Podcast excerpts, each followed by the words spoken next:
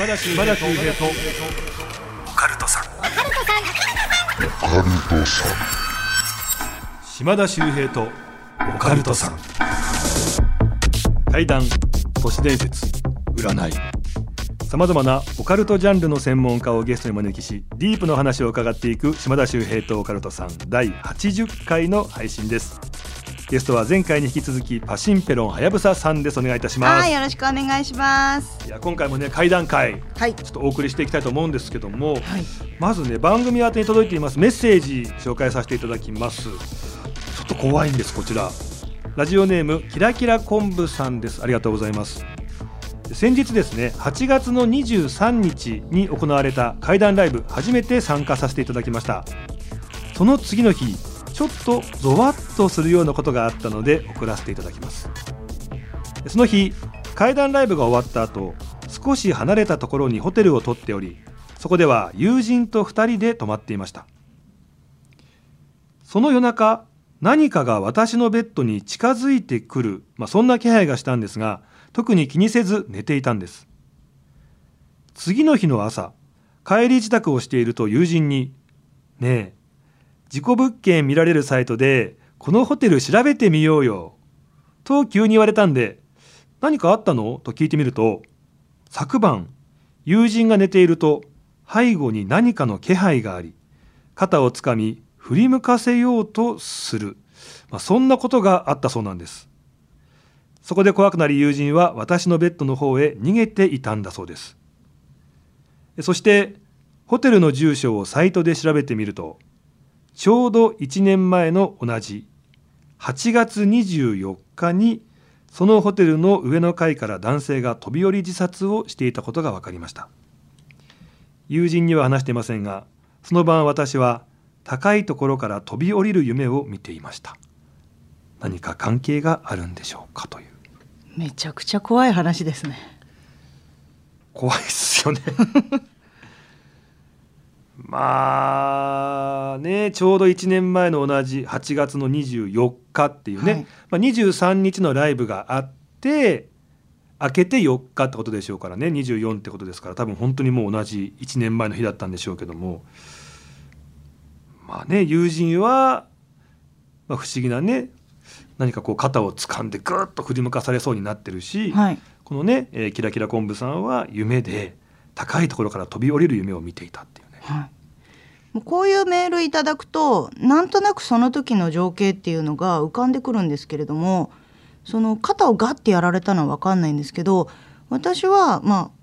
お二人の顔が分からないのでどちらか分からないんですけれども、奥側のベッドの方に寝てた方の左足をつかむ男の方はいるので、何かそういういわくつきの場所なのかなっていう気はすごくしますね。で、それよりも気になるのが、そのホテルというか、そのなんでしょうね、ビルの窓から見える景色が燃えてるんですよね。だから向かいもちょっと事故があったような場所なのかなっていう、だからそこの土地一帯がちょっとマイナスなんじゃないのかなっていう気はしましたけどね。キラキラ昆布さん、もしよかったらね、その日ご自身が泊まったホテルもですが、向かいのホテルちょっとね、サイトで調べていただいて、また何か分かってからまたメール送っていただきたいななんて思っちゃいますね。すみません、ありがとうございます。すごい、そうはやぶささんってこの前生配信一緒にやったんですけど、そこにこう来たメッセージ読んで、なんかパーンってこう見える時があるらしくって、それでどんどん答えてくんですよ。それももちろん体力使っちゃうんでね、あまりこうできないんですけど、ちょっと今回もちょっと見えたんですね。はい、ちなみに燃えてたのはそのホテルとかじゃなくて、もう少し小さい民家なので、もしそういうのが分かったら教えてもらえたら嬉しいです。向かいのホテルではなく、ちょっとその辺近辺含めてってことですね。向かいにあった小さな家っていう感じです。もう一ついいですか。はい。で、こちらね、ラジオネームなあこさんですね。はい。島田さん、はじめまして。2児の息子を持つ38歳のママです。いつも楽しく拝聴させていただいています。オカルトさんのおかげで大嫌いな家事も楽しくこなせるようになってきました。本当にありがたいですっていう。ありがたいですね。はい。私、霊感ゼロで何の体験もしたことがないんですが、1回だけ不思議な体験をしました。私が21歳くらいの時です。祖父が心筋梗塞で急死をしてしまったんです。若気の至りといいますか、祖父に少しひどいことをしてしまったことがあり、謝りたかったんですが、その前に亡くなってしまったんです。お葬式も終わり、少し落ち着いた日の夜、自分の部屋で一人でいるときに、急に後悔の気持ちがこみ上げてきて、涙をボロボロとこぼしながら、ごめんな、じいちゃん。ごめんな。本当は私が悪かったの。許して、じいちゃん。そのように謝ったんです。しばらく泣いていると不意に、おうというような声が聞こえました。聞き覚えのある声、祖父の声でした。声と一緒に祖父がずっとつけていた整髪料の香りがしたんです。たった一言だけでしたが、間違いなく祖父だと分かりました。お父さんなのかなとも思い、部屋のドアを開けてみると真っ暗な廊下、誰もおらずシーンと静まり返っていました。ただそれ以降、心がすっきりして、わだかまりも後悔の気持ちも全部なくなりました。たった1回でしたが、すごくほっこりとした体験でしたという。なんかね、本当に、おじい様が亡くなってしまって、自分が後悔してたんですが、心から謝った時に、おじいさんがね、おうっていう、あと香りですよね、整髪料の香りがしたというね。素敵な話ですね。やっぱりこう直感的に、やっぱりおじいちゃん来てくれたんだってこう気づいたわけですよね。香りで感じる人って結構多いですよね。なんか似たような話で、お盆の時にね、ちょっとこうお父さんのことをパッてこう思った瞬間に、ずっとこのお父さんが吸ってたタバコの香りがしたとかね、なんか最近その霊臭っていう、鬼滅の炭治郎じゃないですけど、なんかこう鼻の匂いでそういった存在感じるって話もよく聞きますよね。そうですね。私よく家に戦死されたおばあちゃんのお兄さんがよく訪ねてくるんですけど、その方が訪ねてくるときはずっとお線香の香りだと思ってたんですけど、でも戦死してるからもしかしたら違う煙なのかもしれないなって今話聞きながら思ってましたね。なんかやっぱり突然あれっていうこう匂いがねすることがあって、これあるあるらしいんですけど、例えばそれが良くない場合でも生臭い、なんとも嫌な匂いがする心霊スポット行った時にねとか、そういうこともあるらしいんですけど、それみんな不思議なのが、鼻つまんでも匂いってなんかするんですって。ってことはやっぱりただただそこにこう漂ってるんじゃなくて、やっぱダイレクトにこう来てる匂いってことなんでしょうね。そうですね。だから家とかで例えばお線香の香りがしたねって周りに言っても誰も感じ取れてなかったりすることも多いですね。でだからこそその匂いが急になくなったりするらしいですね。匂いって普通にいきなりなくならないじゃないですか、で漂ってるんで徐々になくなるはずなのに、その部屋出たとかその時間が経ったとかってなった瞬間にピタッて匂いが終わるっていうのもやっぱ不思議で、それがあるある、霊臭あるあるなのかもしれないですよね。でも本当素敵な話ですね。亡くなって謝りたくてで出てきてくれてって、私亡くなった方が身近にいることがしょっちゅうだったので、結構亡くなってからも悪態ついてることが多いんですよね。誰に？おばあちゃんとか。亡くなった方に？はやぶさが、亡くなった方に対して邪魔だなとかうるさいなとか臭いなとかって亡くなってるのにおばあちゃんに言っちゃってたりしたので、ちょっと反省しました。おばあちゃんはおうって言わないでしょ。おうって言わないですね。ニヤニヤしてますね。いい関係性なんですかね。それはそれでね、また亡くなってもね、こうやってこうコミュニケーション取れるんでね、幸せなことだと思いますけど、やっぱり僕らはねそういう力がないので、やっぱりこういうふうにね、おじいちゃんだったりとか家族がね出てきてくれてっていうことでまた次に進めるっていう、こういう階段って怖いだけじゃなくって。残された人がねまた勇気もらえる話もあったりして、これもいいとこだなって思いますよね。そうですね。はい、ありがとうございました。さあこの後パシンペロンはやぶささんに怪談話披露していただきたいと思います。スタジオも暗くしてお送りしていきます。最後までよろしくお願いいたします。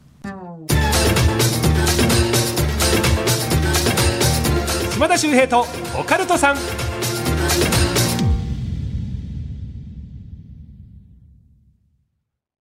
ようこそ闇の世界へ。それはこの街のどこかで誰かが体験した秘密の物語。怖いライトゾーン。福原遥がご案内します。詳しくは日本放送ポッドキャストステーションで。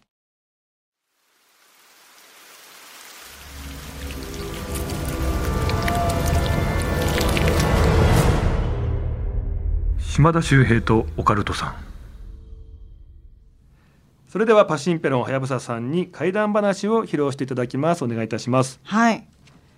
まあ、突然ですが皆さん夢って信じますかね。信じる夢昔から正夢とか夢枕におじいちゃんが立ってたとか夢占いよく当たるとか、霊感が弱い人たちも夢からでのメッセージだと比較的信じてくれるので、守護霊とかも実はよく夢を通してメッセージをくれたりするんですよね、でそれでこれは私が実際に体験した夢でのメッセージのお話なんですけど、島田さんの YouTube で少しだけ触りをお話ししたお話の何でしょうね、完全版という感じなんでしょうかね。私が見た夢っていうのは9月6日に殺される、呪文のようにこの言葉がリフレインされるっていう不思議な夢だったんですよ。9月6日に殺される、9月6日に殺されるってずっと続くわけ。そういう夢でした。で9月6日に殺される、起きてもこのフレーズっていうのは鮮明に頭の中にあるんですけど、私ね別に性格がいい方じゃないから人から恨みを買うことはあるかもしれないんですよ。でも殺されるってことまではないでしょうって、そういう夢を見ても本気にすることはなかったんですよ、でも私がそのスピリチュアル芸人とかそういう占い師っていう肩書きをいただいてからっていうのはしょっちゅうその霊媒師って言われる方とか霊感が強いっていう方にお会いすることが増えたんですけど、その夢を見てからというもの会う人に奇妙なこと言われるようになったんですよね、あなたの命はもう長くないかもしれないよとか、誰かに殺されそうな気がするんだよねとか。めちゃくちゃ嫌じゃないですか。怖いしめちゃめちゃ何言ってくれてんのって感じだったんですけど、あとは寝てる間に死んでしまうかもしれないとか、でとにかく気をつけてみたいにもう毎回他の人にその同じ人じゃなく言われるのですごく気になって、でしかも最後にみんなが口を揃えて言ったのが多分9月6日って言うんですよ、もうここまでいろんな人の全員の話が一緒だともうありえないでしょうって最初はふざけてた私もだんだん怖くなってきちゃって意識しちゃうよね。意識しますよね。で9月6日一体何が起こるのかなと思って、でそこで当時付き合ってた彼にお願いすることにしたんですよ。9月6日一緒に隣で寝てほしいって、何があるかわからないから、で私が何かすると困るから動けないようにベッドに縛り付けといてほしい、でもし彼が寝ちゃって私が変な行動を起こしたら困るからで、彼も別にお化けとか信じてるわけじゃないんでバカにしながらもちょっと私がすごい真剣な気迫で言っちゃったのでそれに負けて、タオルみたいなものでベッドの柱に手を結んでくれたんですよ、それで2人で眠りにつくんですけど、邪魔だっていう私の怒鳴り声で彼は起きるそうなんですね。深夜寝てる時に、邪魔だっていう声で彼は起きたそうで、でここからは彼に聞いた話なんですけど、外せ邪魔だってなんかタオルを外そうと私がずっともがいてるんですよ、で彼はどうしたのって、そうすると私は誰だてめえは外せ外せってすごい剣幕で怒ってるらしいんですよ、で私とは明らかに違う口調だし彼のことも知らないようなそんな私が彼を怒鳴り散らしてたそうなんですよ、でも彼は困惑しながらも誰うるせえ誰黙れ君名前はってそこで名前をフルネームで言うんですよ。外せってでどうしてこんなことするのって言ったらいじめられて殺されたみたいな、でその瞬間タオルの手錠みたいなのは外れて一目散に私は窓の鍵を開けるとベランダに出て手すりによじ登ろうとしてたんですよ、でも彼もやめろやめろみたいな、で私も離せ離せみたいな、もう彼格闘技やってた方なんですけど彼を振り払おうとする力っていうのはもう到底私の力とか女性の力じゃなかったそうなんですよね。で彼も強いからそういう揉み合いが長いこと続いてたそうなんですよ。で長いこと続いた後にっていうチっていう舌打ちが聞こえたかと思ったら私の力がふって抜けてその場にしゃがみ込んでしまったそうなんですよね、で私はそのくらいに目を覚ますんですけれども、彼に止めてなかったら私はそこから飛び降りてたのか何をしてたのかわからないなっていう状態で、まあ、ここでは言えないんですけれども、その私に取り付いたであろう方はフルネームでお名前を言ってくださったんで、私の知人にもそういう方は一切知り合いとしていなかったんですけど、そういう人物をニュースとか新聞とかで片っ端から探しても該当する人はいなかったんですよね。なのにどうして私が憑依されて殺されそうにまでなったのかなっていうのがちょっと不思議だなって思う部分でもあるんですけど、でもその話で一個だけ助かったことがあって、はい、それはそのお名前を言ってくれた亡くなった方が私に憑依してくれたことなんですよ。もしこれが彼に憑依をして私を殺そうとしてたら、その願いはすぐに叶っちゃうんですよ。なぜなら私ベッドにくくりつけられてたんで。いまだにだからそのお名前の方は誰なんだろうなって私の中で不思議に思う話ですね。そのフルネームのお名前の方っていうのは、はい、女性ですか？男性です。男性だからきっとその彼を振りほどこうとした力も強かったんじゃないのかなっていうふうに思ってます。あ、勝手に女性だと思ってたんではやぶささんの方にと思ったんですけど、男性が入ってきてたんですね。でもあるっきり面識はないんですよ。ただその夢で9月6日に殺されるっていうフレーズですけど、はい、それは誰が言ってたんですかね。それも分かんないんですよね。でも殺すだったら取り付いた彼なんですよね。そうだから普通もう中に入り込んでるから、それでそういうメッセージをその人物が送ってきてるのかなと思うんだけど、殺されるだから逆になんか守ってくれてる存在がこう警鐘を鳴らしてくれてるっていう感じなのかなっていう。だから私しょっちゅう守護霊とか見てお話とか亡くなった方とできるんですけど、この場合は本当にその言葉だけが夢の中で聞こえてくるっていう夢だったんで、誰が注意喚起をしてくれたのかもわからないんですよね。でもいろんなね、霊媒師的な方たちもちょっと気をつけてよとかっていう9月6日っていうワードもあったわけですもんね。はい。だからその霊媒師たちも何をもって9月6日って気づいたのかとか、謎ばっかり残る怖い話ですね。だから勝手に考えてしまうと9月の6日にその方が何かあったのかなとかね。でも何なんでしょうね。その後は大丈夫だったんですか？その後はもうその方がうちに来ることはなかったですね。でそういう夢を見ることも一切なくなりました。いや彼氏いてよかったですよね。しかも格闘技やってるぐらい力が強い彼で。そうですね。でも主乱だったんで別れましたね。その後うまくいかないねまあでも命の恩人だからさ。そうですね。本当にありがたかったです。お酒はやっぱりお酒が一番怖いって話でいいですか？そうですね。違います。お酒と人が怖い。いやじゃないんです。ボケましたの顔やめて本当に気づいてって気づくかなこっち。そんな分かりやすくそんな顔しなくてもいやでもちょっと本当一歩間違ったらっていう。で普通はそれちゃんとお払いしないととか思うけど、はい、もしかするとそこでやっぱりそれだけこうやろうと思ったんだけどできなかったことで諦めてくれたんですかね。そうなんですかね。いやそんな夢見たらめちゃめちゃ気になっちゃいますね。もう気になりましたね。最後の方はやっぱりだからベッドにくくりつけてもらうまでになったんですけど、だからなんかやっぱりほら自分自身ちょっとお払いもできるしとかってあるけど、はい、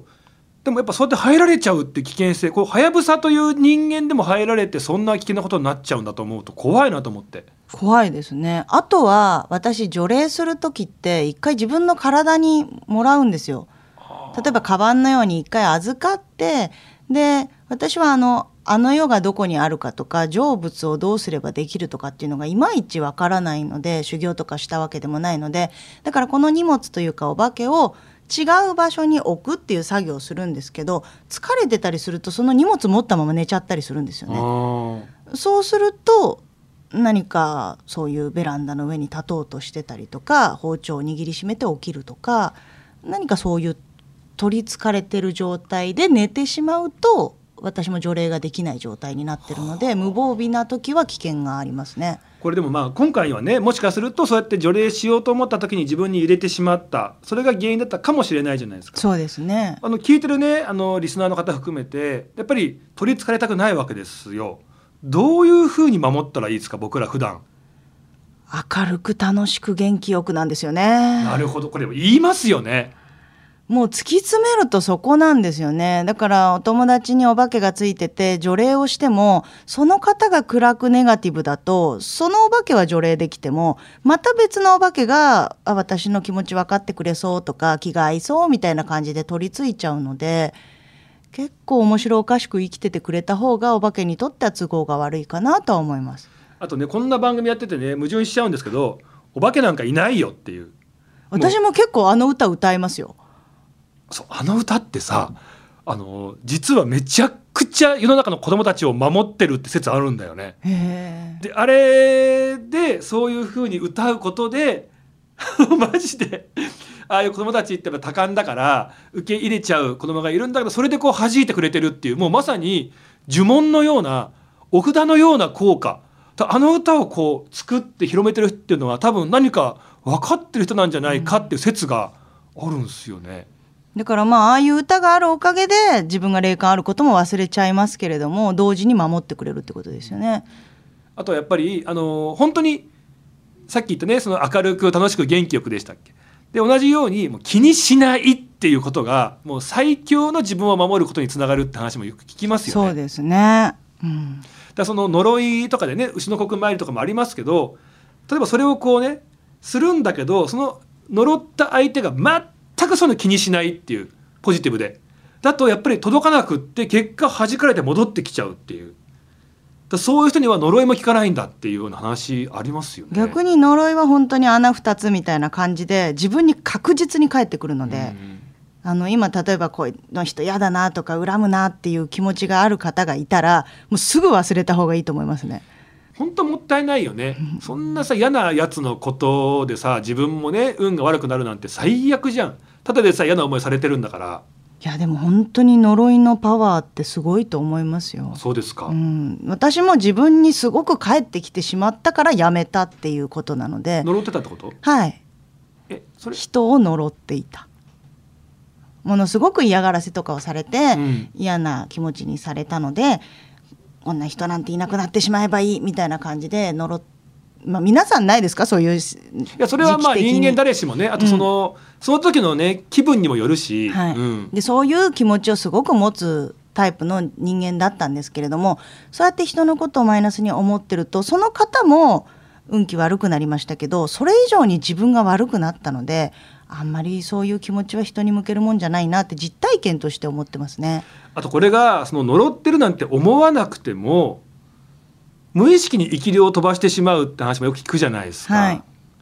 でねやっぱりその人のことを忘れたい、例えば元カノねで忘れたいんだけど、忘れたいって意識すればするほど意識しちゃうじゃないですか人間って。そうですね。で今のなんかご時世って SNS、Facebook だ Twitter だってみんなやってるから、忘れたいんだけどついつい見ちゃう、見るとあ今日この人こんなことやってるんだ、あ楽しそうもしかしたらもう新しい人ができてるかもしれないとかって言って、もうなんかもう一日に何度もそのね更新してないかってチェックしちゃうっていう、結果その人にずっととらわれちゃうってことになりがちな世の中ですよね。そうですね。あれもねやめた方がいいよって思うけど、なかなかやめられない。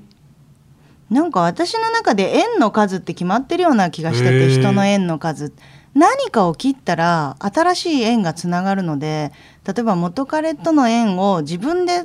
大事にしていても、その元彼とはうまくいくっていう結果が望めないんであれば、自分から切ってしまった方が新たな素敵な出会いってくると思いますね、そりゃそうですよね、そこに気持ちとらわれてたら新しいいい素敵な出会いがあったのに、それに気づけないってことになっちゃうしですね。やっぱりこう何か入れたかったらスペースを空けないとっていう。で心理学の本間デッカ TV の植木先生もおっしゃってて、もう教えていただいたんですけど、何か今ね生き霊とかまでそんな大げさじゃなくっても、なかなかこう次に進めないっていう人はもう騙されたと思って家にある部屋にあるものを50個捨てるといいですよって。よく断捨離って言うじゃないですか。だから元彼のね写真とか元カノのプレゼントとかはもちろん思い出してしまうんだったら捨てた方がいいんですけども、そうじゃなくって50個って決めると、大体人間って部屋の中で10個ぐらいはまあパンパンいけるけど、20、30になると結構ああこれでもまあなんか使うかもしれないしなとか思うんだけども、そういうのも乗り越えて50いくとなんか本当にね、やっぱり部屋がすっきりするっていう部分もあるんですけど、やっぱ心もねめちゃめちゃ軽くなるんですって。やってみようかな。何今まだ何かあるの？いやないですけど、もうちょっと幸せになりたいから50個ですって。でもよく風水とか習ってる方にも聞くんですけど、隙間に幸せが入るって言いますね。だから押し入れもギッチギチだと幸せが入る隙間がないから少し開けた方がいいって、まあ実際カビとかも生えなくてその押し入れのためにもいいんでしょうし、まあ私もカビが生えやすいところにお化けってよくいると思ってるので、お化けも居心地が悪くなるしというかいうのかの恋愛運とかいい出会いがないなっていう人はクローゼットとかタンス、はい、洋服がパンパンの人が多いっていう。でそこがもう恋愛運の象徴だから、そのクローゼットがパンパンってことは新しい出会いが入る余地がない。だから捨てて7割ぐらいにして隙間を作っておきましょうね。でさらにこれが恋愛だとすると、仕事とかっていうアイデアが浮かばないっていう人は本棚とかパソコンのデスクトップ、あそこがパンパンだと良くないから、まあ、本棚とかもちょっと整理して隙間を作った方がいいよ。だからその隙間に幸せってわけじゃないですけど、やっぱあった方がいいみたいですもんね。なんか私、人に好かれたかったら好きって言われたいなら好きを作れとも思ってるんです。なるほど、その好きにつながるわけね、うん、言葉でも少し好きを与えるとか、まあ、見た目でも完璧な女よりもちょっと好きがあった方が相手が好きっていう好きができるのかなっていう気はしますね。素敵。なんかめちゃくちゃ刺さりましたね。好き作ってこう、これから。いや旦那嫁いるやん。ご安心ください。私もうすでに好きだらけですのででもだから人から応援されるのかもしれないですポンコツぐらいが可愛いって言うもんねそうですね、はい、もう安心しました。なんか最後勇気ももらっちゃいました。ありがとうございます、はい、さあ島田秀平とオカルトさん、ね、3回にわたって来ていただきましたパシンペのはやぶささんですけども、いかがでした？いや怪談を話す機会っていうのが、まあ、ほとんど自分でも断ってる部分のお仕事だったりするので、もともとはもう開運の方ですからこの方、緊張しましたけれどもポンコツな先輩と楽しく過ごさせていただきました。あれなんかすごいなんかもう球が速すぎて見えなかったんだけどなんか今すごいの飛んできたよね今。お前はもう死んでいる。いやお前一番そういうの言っちゃダメっていう風に普段言ってる人じゃん言霊ですよとかって言ってる人じゃん。皆さんねパシンペロのはやぶさ、はい、YouTube チャンネルもね開運ブスチャンネルってやってます、はい、ブスチャンネルでは開運だけをやってますんでね。ねやっぱ言葉も大事ですよね。はい、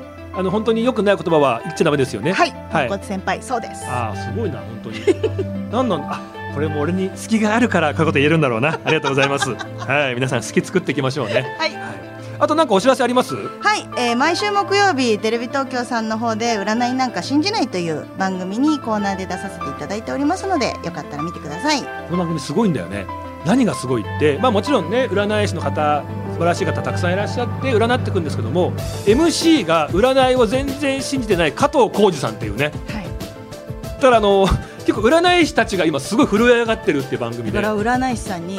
その根拠はとかもっと具体的にアドバイスないのとかすごい詰めていくので、そんな中加藤さんがうなってればああすごいなってことになるっていうね。そうですね、はい、すごく面白い占いバラエティーですからね、はい、その中ではやぶささんレギュラーでやってますんで、はいはい、ぜひ皆さんチェックしていただきたいと思います。というわけでゲストありがとうございました。パシンペロンはやぶささんでした。島田秀平とオカルトさん、次回もよろしくお願いいたします。島田秀平の手相ワンポイントアドバイス。今回ご紹介するのはとてつもない幸運の前触れ。皆さんあるという方、ね、喜んでくださいよ。スターという線なんです。これはね手相300線以上ある中での一番のラッキーサイン、大大大吉兆線と言われているんですね。これねどういう線かと言いますと、3本の線が1箇所で交わる、まあ、いわゆる米印のような線が手のひらにあると、これはね非常に嬉しい線なんですよ。で場所が大事で、人差し指の下にこの米印スターがあると名誉がつかめるスター、名誉スターと言われるんですね。芸能界でもタモリさん、鶴瓶さん、中居さん、バナナマン、設楽さんというそうそうたる方たちにこのスターがあります。で、中指の下にスターがあるとこれは人に恵まれる、恋愛とかね、人気スターなんて言われるんですね。素敵な出会いがありそうとかね、人に恵まれて上に上がっていけそうという方にはここにスターがあると言われています。ぜひある方は人脈作り頑張ってみてはいかがでしょうか。そして薬指の下はお金のスター。ちなみに宝くじの高額当選者の方によく現れる線と言われています。そして小指の下はですね、勉強や仕事、頭を使うことでの幸運の前触れと言われています。手相というのはどんどん変わっていきますので、ぜひね、こういうスターが手に現れた、あるという方はぜひね、新しいチャレンジ何か始めてみていただきたいと思います。島田秀平とオカルトさん。